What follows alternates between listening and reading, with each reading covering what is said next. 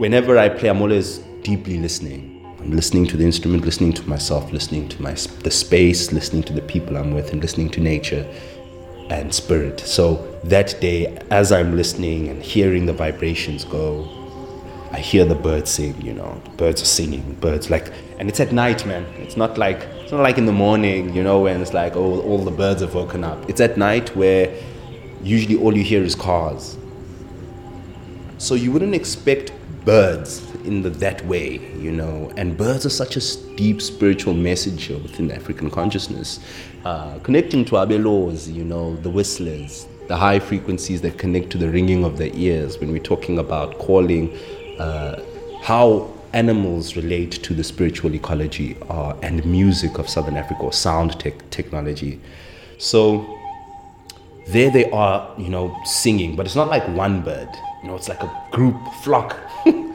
and they're going and they're going, and I'm just like, yo. And they're giving me energy. And I, I think I was playing the flute at that time. I could be wrong. I'm going, and as I'm going, there's a gecko that comes through to the stage. And I don't know if people saw, I stopped playing at some point. I greeted the gecko. I go back and I'm playing. I'm listening to the birds. And I'm just like, okay, yeah, I'm in the right place right now. I'm at the right frequency because these are important omens and signs that I've been taught through my initiations to be wary and conscious of the arrival of sacred animals in sacred processes. And ukunqula nokuthandaza are sacred processes.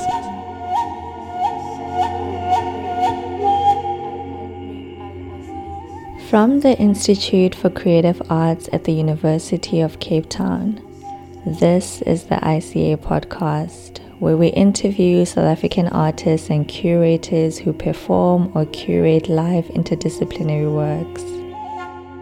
I'm Nkgopoleng Moloi, host of the season 3 of the ICA podcast, and you are listening to episode 5, featuring music practitioner Nkosenathi Koela and his 2022 performance Ukunqula Ukuthandaza. Through this work, Koela meditates on practices of prayer through sound, focusing on the vibrational power of words, chanting, and incantations. Koela explores healing practices, indigenous music therapies, and ritual making. Ukunqula Kukuthandaza takes place at UCT Hiddingh Campus on a warm Sunday evening. The audience sits under a large tree in front of the Egyptian building, facing the musicians. A soft green light illuminates the stage, creating a beautiful scenery of tranquility. In today's episode, Nkosenathi Koela transports us into the world of prayer through his meditative offering Ukunqula Kukuthandaza.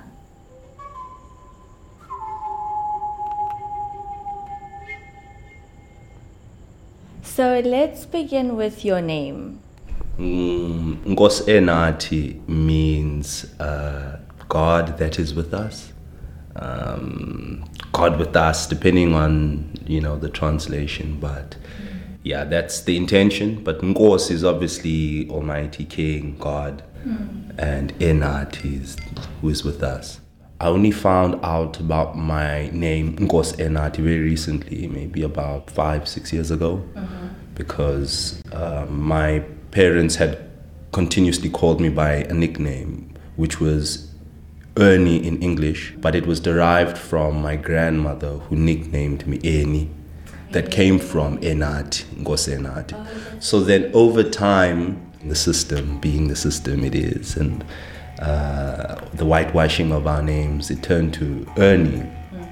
And so that's what I went about for the longest time until I had to go, till I started having my visions and I, uh, my, my spiritual calling and vocation became a lot stronger.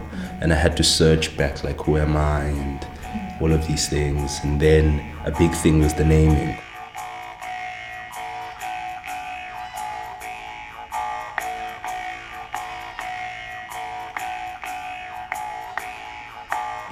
Growing and in my re- like engaging with music from a young age.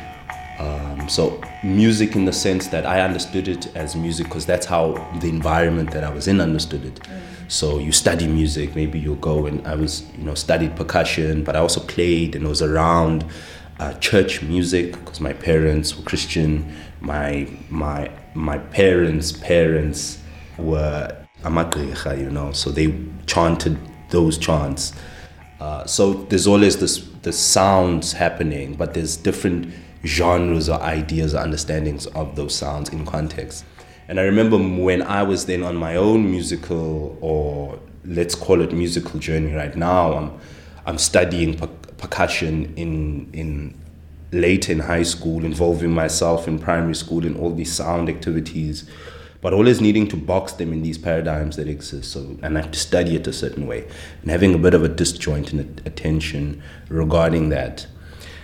And so that informed my my understanding when I later went deeper into what was always there for me, which was indigenous practices and indigenous instrumentalism or music, whatever you'd like to call it and really like diving into re-diving into that world within the physical and the spiritual sense really helped me to think about what happened to the musical landscape or the sound landscape or spiritual landscape of southern africa and africa as a continent. And through my masters uh, i then went deeper into that that that research to say what is music and what isn't music, what is sound, you know, and coming to you know sound as a mechanism of vibration, and that what are our ears doing, what do our, does our body do, what does our spirit do when it engages with vibration, and understanding within the African cosmologies, sound is such an important vibration is such an important technology, and then thinking about then when I talk to people and they're like ah you're just performing, people are just performing, or that's just music. Realizing that all of these words have connotations and are stringed in etymologies and uh, almost contexts in which they are derived from. And realizing that that informs then the way we think about and engage with practices. And that misrepresentation, as Kofi Agawu speaks about it, and the colonization force of the tonality of music in the African continent, we start to understand that our spiritual and ceremonial and cultural practices being so uh, intertwined with the, the, consciousness of vibration as an energy, then later distorted as some performative music, or then misrepresented as witchcraft and evil, all of these systems built themselves up to devalue the, the consciousness of sound within the continent. And so we are using other ways of understanding Western choral, which came through the church, other ways of understanding what music and praise are.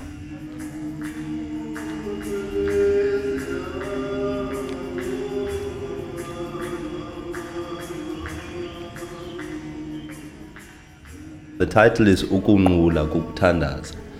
And Ukunqula is to recite kukuthandaza and ukuthandaza is to pray to call forth light. Um, so that's the title of the body of work. And uh, how i came about that title was i was really very much interested in the phenomenon of recitation and prayer within an indigenous ecology of knowing that really focuses on sound as a medium and a technology to to, to activate energy of umoya, but to activate energy in whatever sense.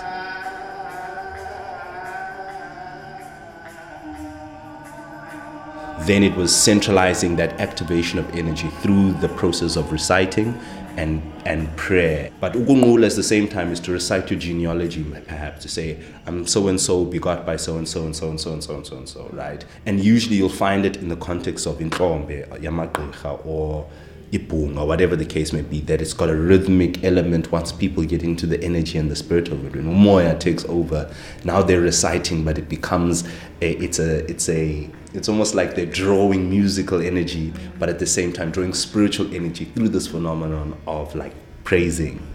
And so I was thinking about that way with the divide of not music, prayer, not playing, reciting um, within the ecology of indigenous practices to get deep into what I'm researching is just the depth of the technology of ngoma.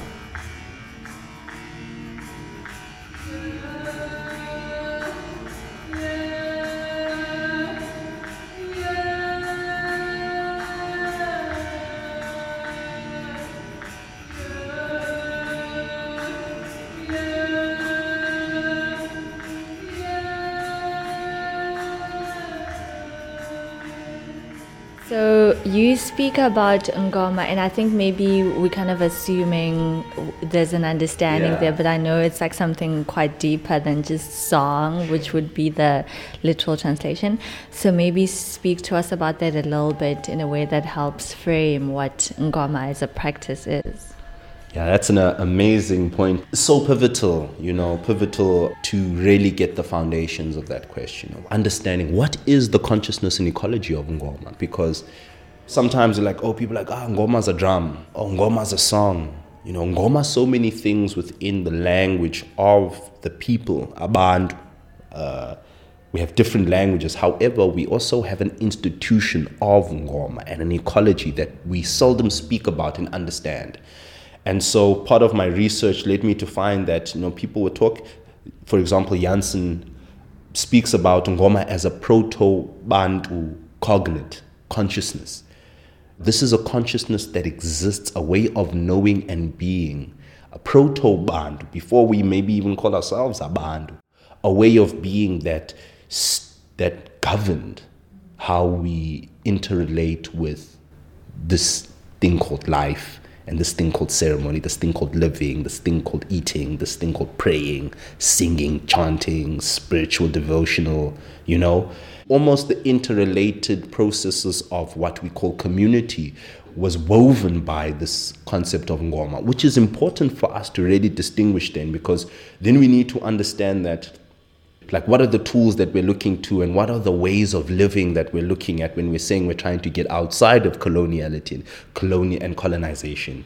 Usually people would think oh we had nothing we don't have anything before or we're so assimilated or we've been so contorted that we don't even know or remember what our practices and way of just being living and we primitivize, primitivize it make it seem like it's primitive or like we weren't engaged in tech philosophy, astronomy, science, even language, what we choose to name things.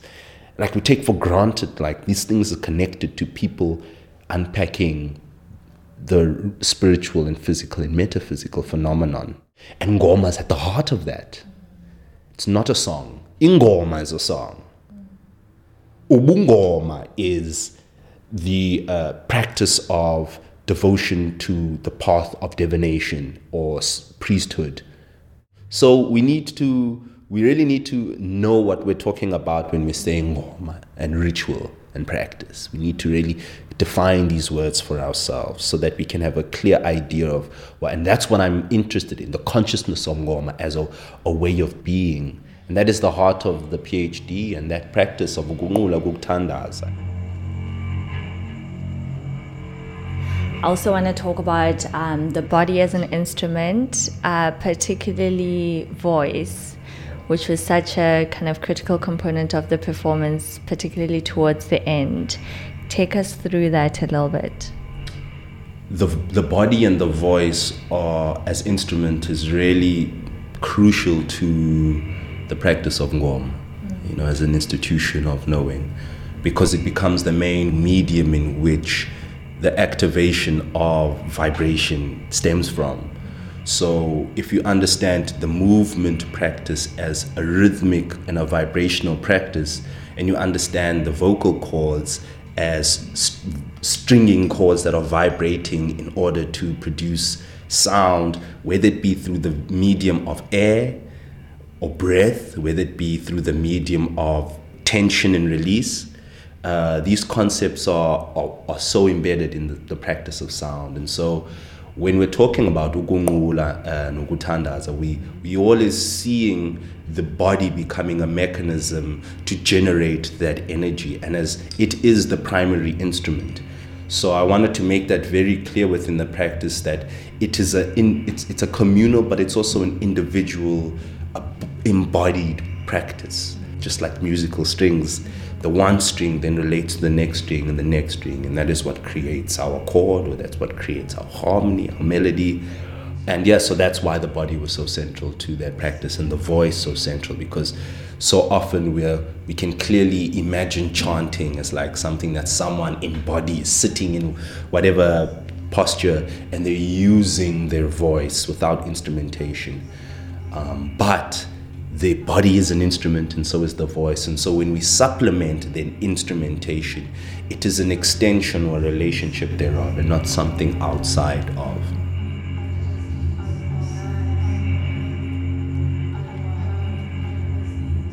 I love also how you speak about the sense of kind of the individual versus the community which is a really nice segue into the collaborators that you had for the performance. Who are they, and do you guys work together all the time, or is it just kind of for this performance? Um, how did that come about?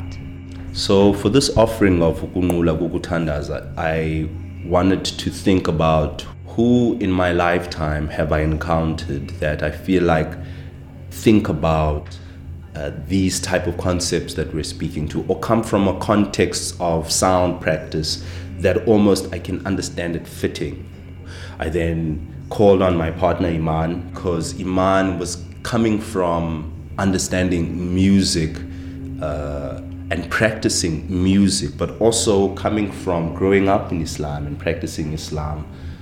Also, knowing that there's a tension that exists within what is music as being haram and what is a recitation uh, within that practice, and also knowing that in that context there's a lot of scholarly thought around that. So I was interested. Okay, here we have uh, a practice coming from the Middle East where I'm doing that through the practice of ngoma, engaging in that practice and that, okay, good, bad, music, play, uh, right, wrong, sound, healing, medicine, all these concepts.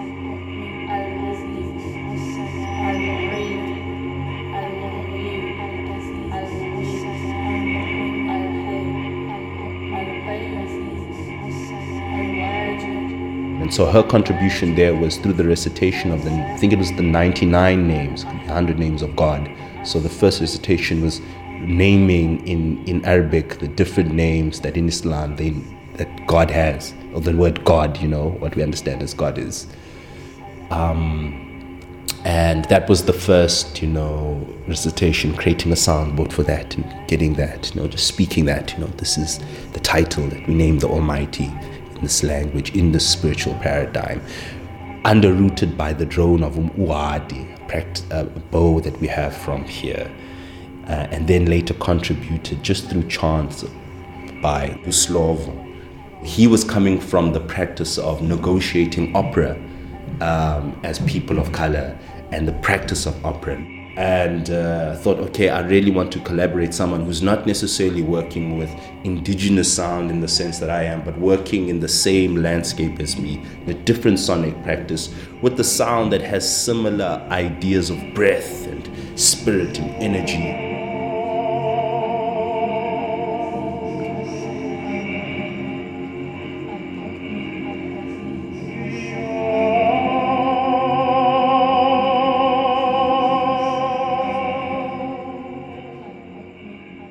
Borders of sound, you know, the borders of genres are so interesting to play with and to, to enjoy. And I think that's where the voice and the imagination and the acclimatization of the ear and the colonization of the ear and the body in terms of what we're given as music to listen to and what we think is indigenous, what we think is not.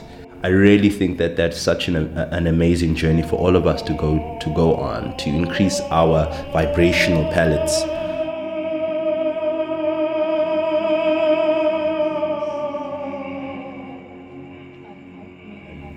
And so this is why I chose certain instruments as well because I realized that some people may never have heard a certain instrument or seen it ever before, but it comes from, it's in, indigenous to the place. And so one of those being, for example, is umkhube. Umkhube is a uh, it's a bow in the sense of the only way I can describe is people imagining a, a, a bow and arrow, I guess. Umkhop is just the body of, let's say, the arrow, you know, just the body and a string, you know, bent. Uh, it has a tuning peg or not. Doesn't have a resonator. You put it in your mouth, and your mouth then becomes, the body then becomes the resonator for the instrument. What's so important is that some people, as I said, may have not have seen an instrument before, may not have known its texture, even if it's indigenous to the place. So we don't know the history, let alone knowing the concept of music as a conceptual study in the continent, how pivotal it is to our self-actualization. So umkhope being okanye depending on how you play it. As a friction bow, it's called umkhope because it goes. as a as a percussive bow, it's called umqangi. And I'm interested in these words. So, for example, we have uh, umqangi, uh, to compose or to create, umvelinqangi. So we have all these words that are connected to each other. Umvelinqangi being one of the deities or uh, supreme beings in, in, in one in the cosmology of the Nguni, you know. So now we understand composition, creation, music, all of these concepts now follow into the use of the word because our words always have roots as to why we use them.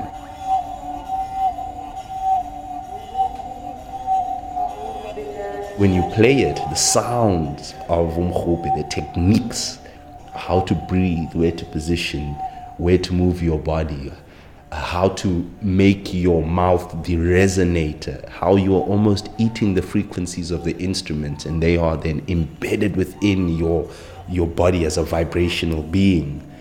And then accessing parts like your heart and changing the rates of vibration within your lungs, within your mind, your brain. What music and the instrument holding it, seeing it, feeling it, touching it, it triggers that self actualization that I was telling you about.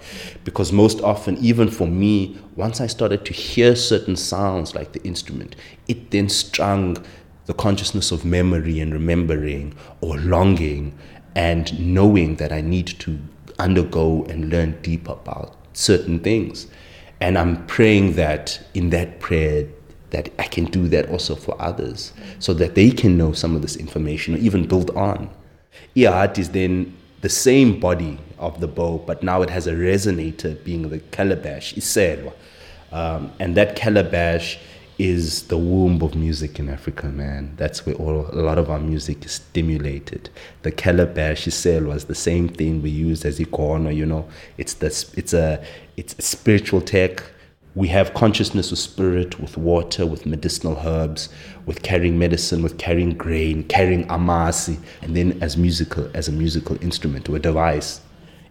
Adungu is then an East African lyre harp, which is eight stringed, coming from Uganda, but it's found in Cameroon, it's found in Gabon, but it is also was found in the hieroglyphs in ancient Kemet where you see hieroglyphs of people playing this lyre, you know, this harp like instrument. So five strings, seven strings, eight strings, 12 strings, you know, depending on the region. Stolo Tolo, the one that they have here. Uh, Stolo Tolo being the jaw harp, Jew harp, depending on where. Many names found all over the place, uh, but played in southern Africa as well. And uh, those are the instruments I played. Uh, and I think those the reason why I chose all of those is because of how they connect to different air as breath, um, friction, uh, the voice, as I mentioned about the voice, the strings. Uh, these were all in the spirit of, you know, for me, that higher realm of sound, you know.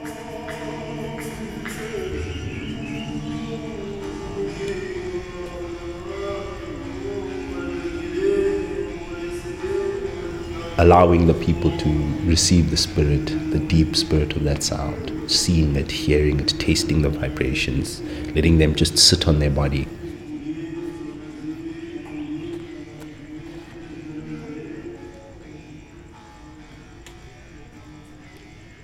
Another body of work, you've spoken about Inkaba, um, and in a way, I guess this question is about in Inkaba, but also maybe contextualizing for people who are listening how your work has kind of changed and morphed and how it like relates to each other? Like, what are the connections again? Oh man, in Inkaba, yo, man, that was uh, I was yeah, I was reflecting on that body of work to be like, you know, this is where it comes. A lot of this comes from Inkaba. Let me have a simple explanation. Inkaba is the umbilical cord. You know, it's the umbilical cord of a child that then is put into the ground, um, and so it's to signify that you are remember connected to this home, to the ground, to our ancestral, then to Umoya, but also Umnombo. Umnombo being our, what I would contextualize as the spiritual umbilical cord. And so the body of work was journeying my journey home at that time to really say, okay, I was at the point where I'm relearning or digging, in, digging deep into this consciousness of who I am and uh, really connecting to this phenomenon of ngoma. And so I created a musical body of work that really represented that journey for me. Going to Lesotho, going to uh, Eastern Cape, going then to other places of, of connecting home spiritually, KZN, Swaziland, Mozambique, and connecting with masters. And so Inkaba then made me realize after birthing the work that anywhere in the world, even on the continent, there are bones that are connected to me. I have a right anywhere. I have a spiritual right as much as a physical, and we all do. We need to do that work to be like, where are we connected and how does that bridge? Umnombo, mm, we are from, it's one, that, that, that, that chord. So anywhere that I go, I have the right, and I, and it's not that I have the rudeness, it's not that I have the disrespect, but I need to know that I have the right to be there. And and as because when I stand on that ground, I know that I'm connecting to long distance connection that is going to give me information now.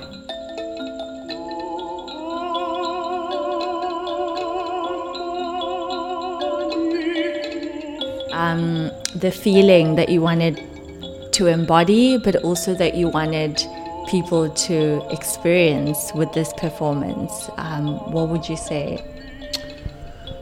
Ah, it was a very difficult one because I, to be honest, have I, my intention when conceptualizing is that people will then get into that energy of recitation and prayer in whatever context in which they come from, you know, and then go home being like,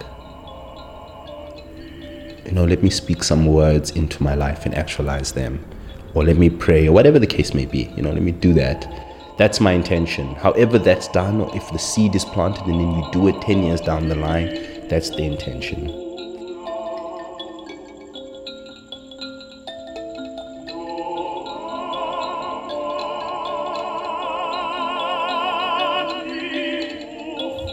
Speak to us about uh, kind of the process that led you to creating that work. So here I'm talking like the actual like nuts and bolts. You know, I sit down and I like write on the the prayer or I do this, I do that. Um, what that process looks like. Oh, amazing. The the the process that we took was it was it was literally praying. That's all, and then playing. You know, it was doing both praying, playing, reciting, imagining, and just getting in, immersed in that type of space. I had the thought, like, this is what I'd like us to do. These are my suggestions of how we can do it. This is the tech we'll use, this, and I'll organize all of those things. But then I leave you to bring that. I will just nudge it through. If you saw that I was using, for example, a loop station where I could loop certain sounds, so I said I can create. I'll create the bed at the beginning, the foundation, and then all of us work on top of it and underneath it and around it and break it, etc. We're sitting in the same spot, cycling, cycling, because that's chanting, that cycle, it's that cycle. And Ngoma uses the circle as such an important shape within its practice. Uh, of the of Ismaya, the uh, Uroda, the rondavel, um, and the calabash, a lot circles. But even in the music, it's that cycle, and you realize that it's the in, it's infinity. You realize potential exists within that space, And so when we have a very short concentration span, we get tired. But if you even listen to yogis or people who practice yoga, they say you need to break past that that expectation and that uh, impatience, and that's when you reach a new state of consciousness.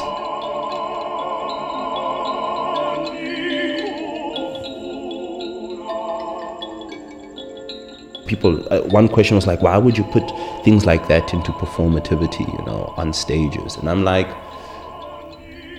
i always have this conversation. What makes something a performance? Is it the audience? Is it uh, is it that we're relating to everyone in a certain way? Is that there's a stage and you know is, does that make it a performance?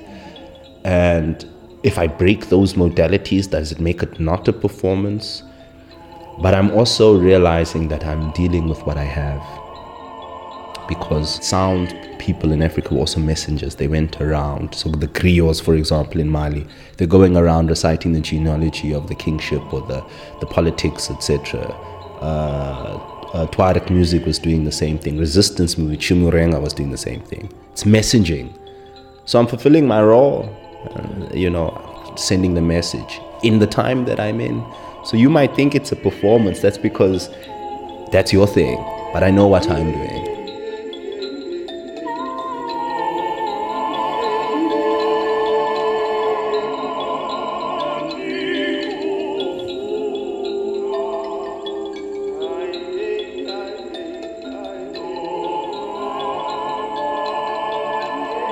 Final question is What is prayer to you? Oh man. Oh man, what a lovely question. I've been sitting with this for the longest time. Say, okay, how do we pray? And how do we meditate? And for me, what I was doing is exactly that. So people are like, ah, prayer happens where you're sitting still and your hands are like in the bird, the, the bless sign on the emoji, and you're under a, a roof or whatever. And I'm like, okay, sure.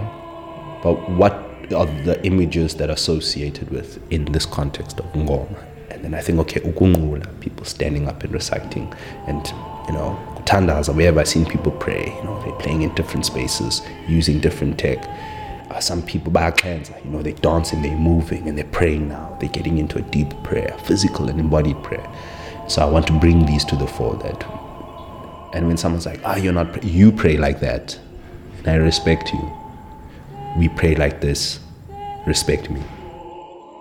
And I want us to become warriors of this consciousness. You know, we need to really be able to assert that this is how we do it. You know to raise umbilini, our vibrational levels up.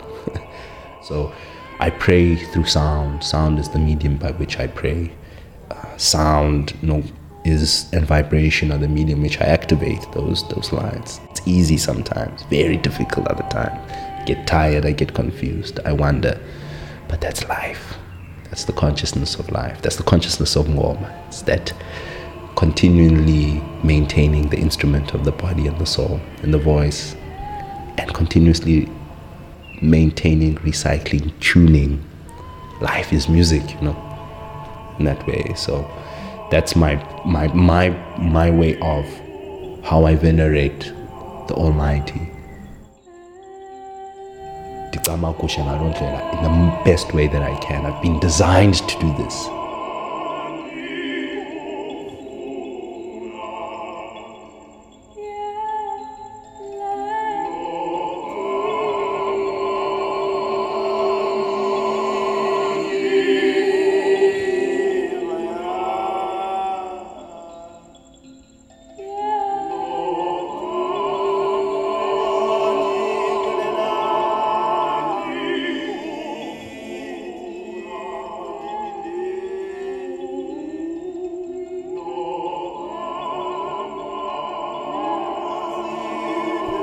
The ICA podcast is a production of the Institute for Creative Arts at the University of Cape Town. It is hosted by me, Nkgopoleng Moloi, and produced and edited by Catherine Boulle. Music in this episode is from Nkosenathi Koela's ukuNqula kukuThandaza, presented at the 2022 ICA Live Art Festival.